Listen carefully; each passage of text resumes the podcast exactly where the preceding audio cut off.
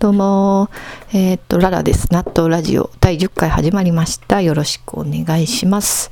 えー、と、このラジオ、全然誰も聞いてないやろって思われがちなんですけど、ツイッターでちゃんと感想をいただいてますので、読みますね。えー、っと、まず前回の感想。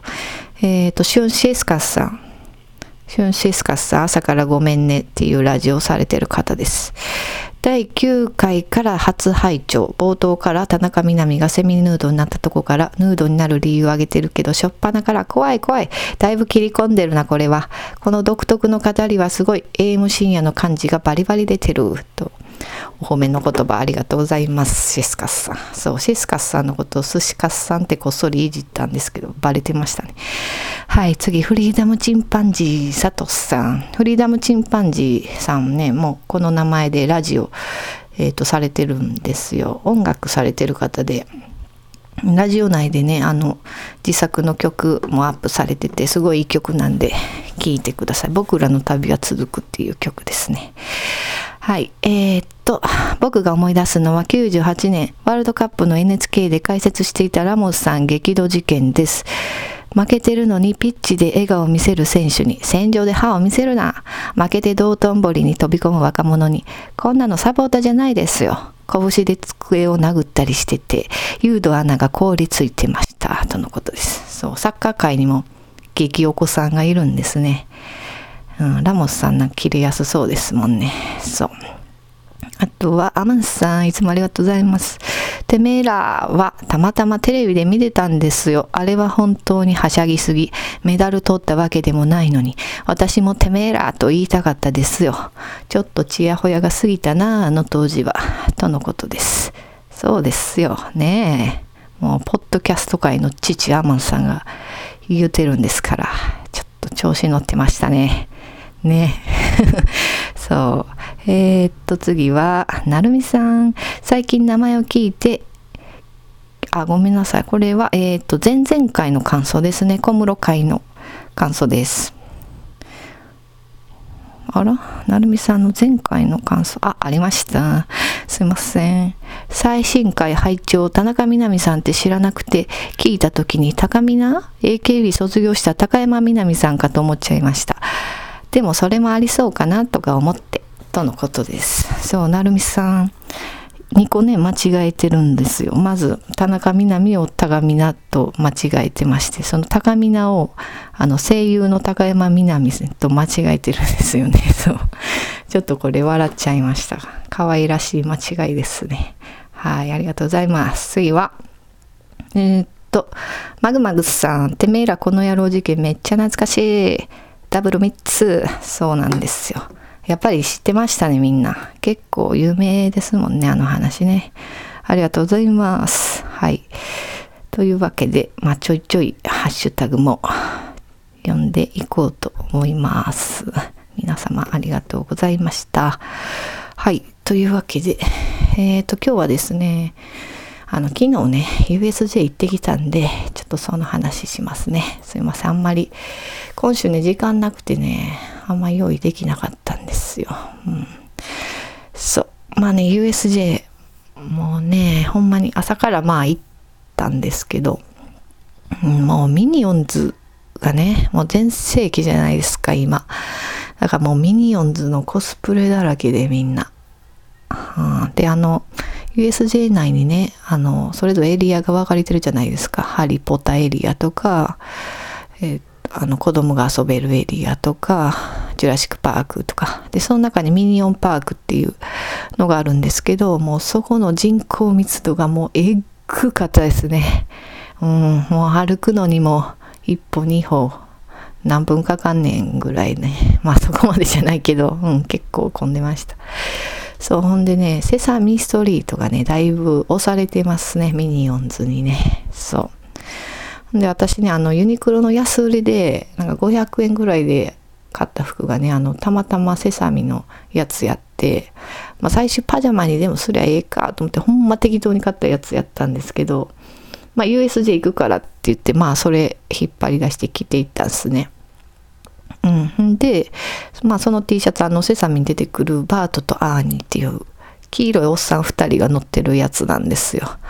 ほんでそれ着ていったら本人に見つかってねあの開園したらもう入り口入ってすぐお出迎えしに来てくれるんですねあの本人らが。そう。んでそのセサミンのあそんでねあの本人に見つかってねほんでめっちゃ喜ばれたんですよ。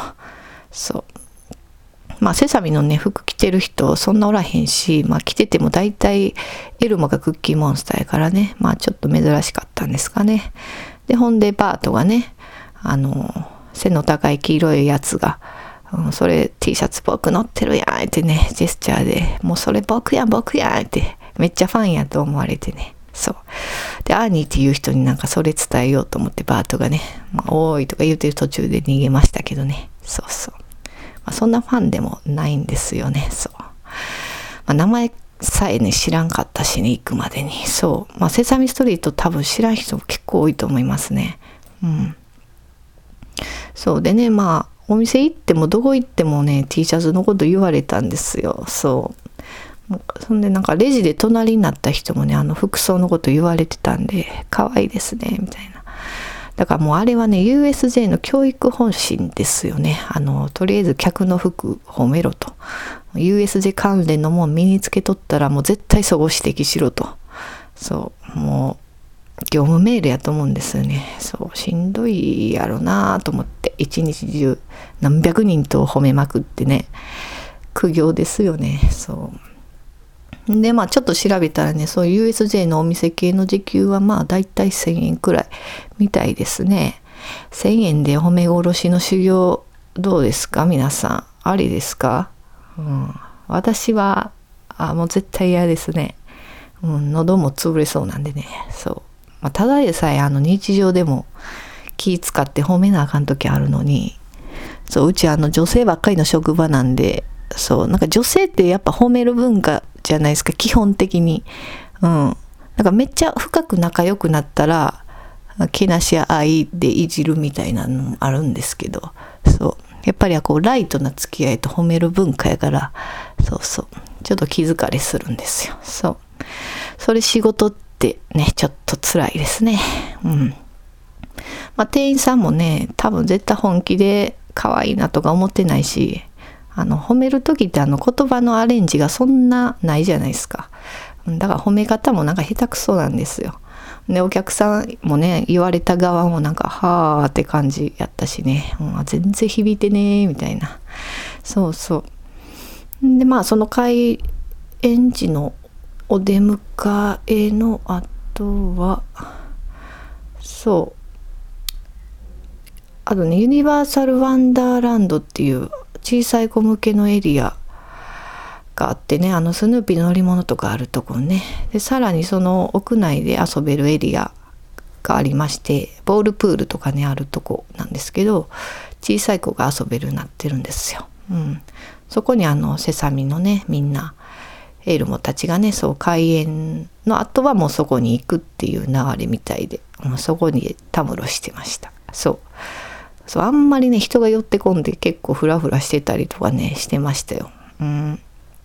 まあ雨やったからなのか午前中やってまだ空いとったんかわかんないですけど。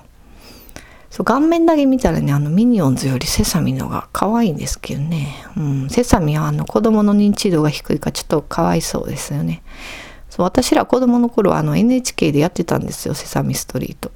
でその後 NHK からテレビ東京に放送が移ってで10年前ぐらいに放送終了してるらしいです。まあそらな子供知らんわなあと思って、うん、でも今やってたらね見せたいけどなあって思いますけどね。ちょっと英語のお勉強にもなりそうじゃないですか。うん。まあセサミの映画がなんか作ったってよね。えかわいそうやから。そうちなみにあのお役立ち情報としては USJ の中にもあの事前予約しといてすぐ入れるレストランがね4つほどあるんですよ。でその中で私が行ったのはパークサイドグリルっていうレストランでそこはねメニュー少ないです。肉料理しかなかったです。コースは高いしね4000円ぐらいしてました。あとキッズメニューが1個しかないんですよ。もう一択。それしかない。でサンドイッチなんですけどその中の卵がね半熟なんです。で子供ってあの卵あかん濃いからうん、ちょっと私らもちょっと火ともめあったんで卵これもっと火通せますかみたいな。うんそうそう。まあちょっと配慮足りんなって思ったんですよね。まあデザートとかついてるのはいいんですけどね。うん。そうほんでね私 USJ って改めて思ったんですけどもう USJ 関連のも全然知らんなと思って「うん、ハリー・ポッター知らんワンピース知らんミニオンズも知らん。そうそう、うん、何も知らんかったですねほんま。で一緒に行った姉はね結構知ってるからもうハリー・ポッターとかも全部本で読んで結構知ってるから道すがらいろいろ教えてもらってたんですけどね。うん。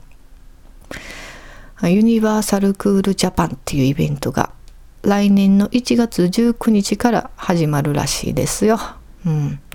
日本が誇るエンターテインメントをパークならではの圧倒的なスケールで展開するとのことです。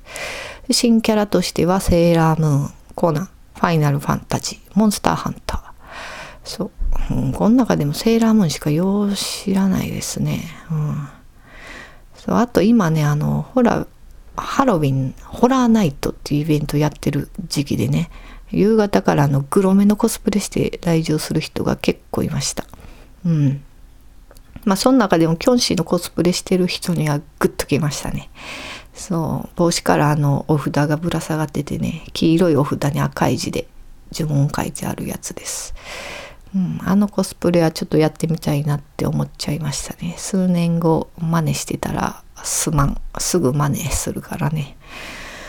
そうそう。ちょっと夜ね気になりますね。どんな感じか。怖いの好きな人とか行ってみたらいいと思いますよ。うん。なんかエクソシストとか貞子とかそういう映画に関連したなんやろイベントを用意してるみたいですね。うん。そう。続きましてえっ、ー、とコーナーいきますね。グッときてギュンのコーナー。えー、アマンさんからまたいただきました。えー、っと、アマンさんのメールを出します。ちょっと、えー、っとですね、どこや？アマンさんメール、ちょっと出し忘れてました。えー、っと、先日、あ、最初からいきます。アマンです。先日リスナー仲間のタルサと急遽会うことになり、床屋に行こうと思ったんですが、いつもの床屋が休みで違う床屋に行きました。支払いをしようと1万冊を出したら、お釣りがないとおっしゃる。ぐっときましたね。あなたお釣りも準備せずに商売するんですか？と聞きましたよ。とりあえず1万円を人質に置いて店を出ましたけどね。とのことです。ありがとうございます。まあ、人質に1万円札人質に置いて店を出たってことはアマンさんが1万円とは別にまたお金を用意して他で両替してまた持っていったってことですよね。うん。それはね、めっちゃめんどくさいですね。そう、このグッときだっていうのは怒りのグッですね。うん。お釣り問題ね。そう。小さい町のあの個人商店みたいなとこでそういうの稀にありますよね。そうあれ思うんですけどあのお店一人でやってる人のところで起きるんちゃうかなと思ってね。そう。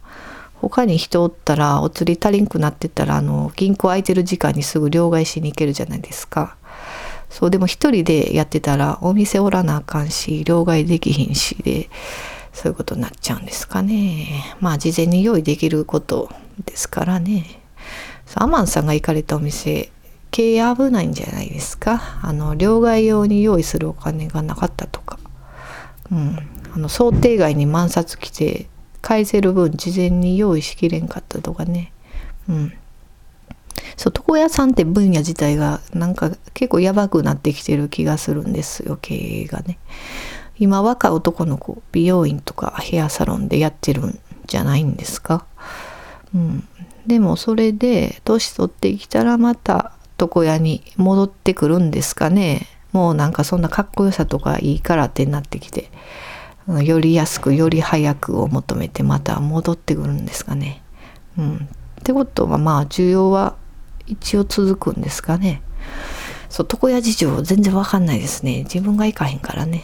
まあ、うち弟もおるんですけどどこで髪切ってとか全然知らんなと思ってまあね変なとこで切ってそうですけどどうせそうその床屋さんもね USJ みたいに V 字回復できたらいいですよね。うん。そう USJ もね昔あんなしょぼかったのに今や来場者数ディズニーランド超えらしいんでね。そう。まあ今日はこんなところですかね。うん。すいません。なんか今日はかなり適当トークになってしまった気がします。外れ会とか言わないでくださいはい悲しみますすみませんはい納豆ラジオでは皆さんの日常でのグッときた出来事を募集しております。コーナー宛ての明記をお願いします。うん、ダイレクトメール。ツイッターの方はダイレクトメールでね。うん。何でもいいですのでね、ほんまに。じゃんじゃんください。お便りとかご意見、ご感想は、ツイッターアカウントララサンラ、ラ RA3 数字の3ララさんら、もしくはハッシュタグ納豆ラジオ。メールアドレスはガチャピンじゃないよ、アットマーク gmail.com まで。よろしくお願いします。ってなわけで聞いてくれてありがとうございました。さようなら。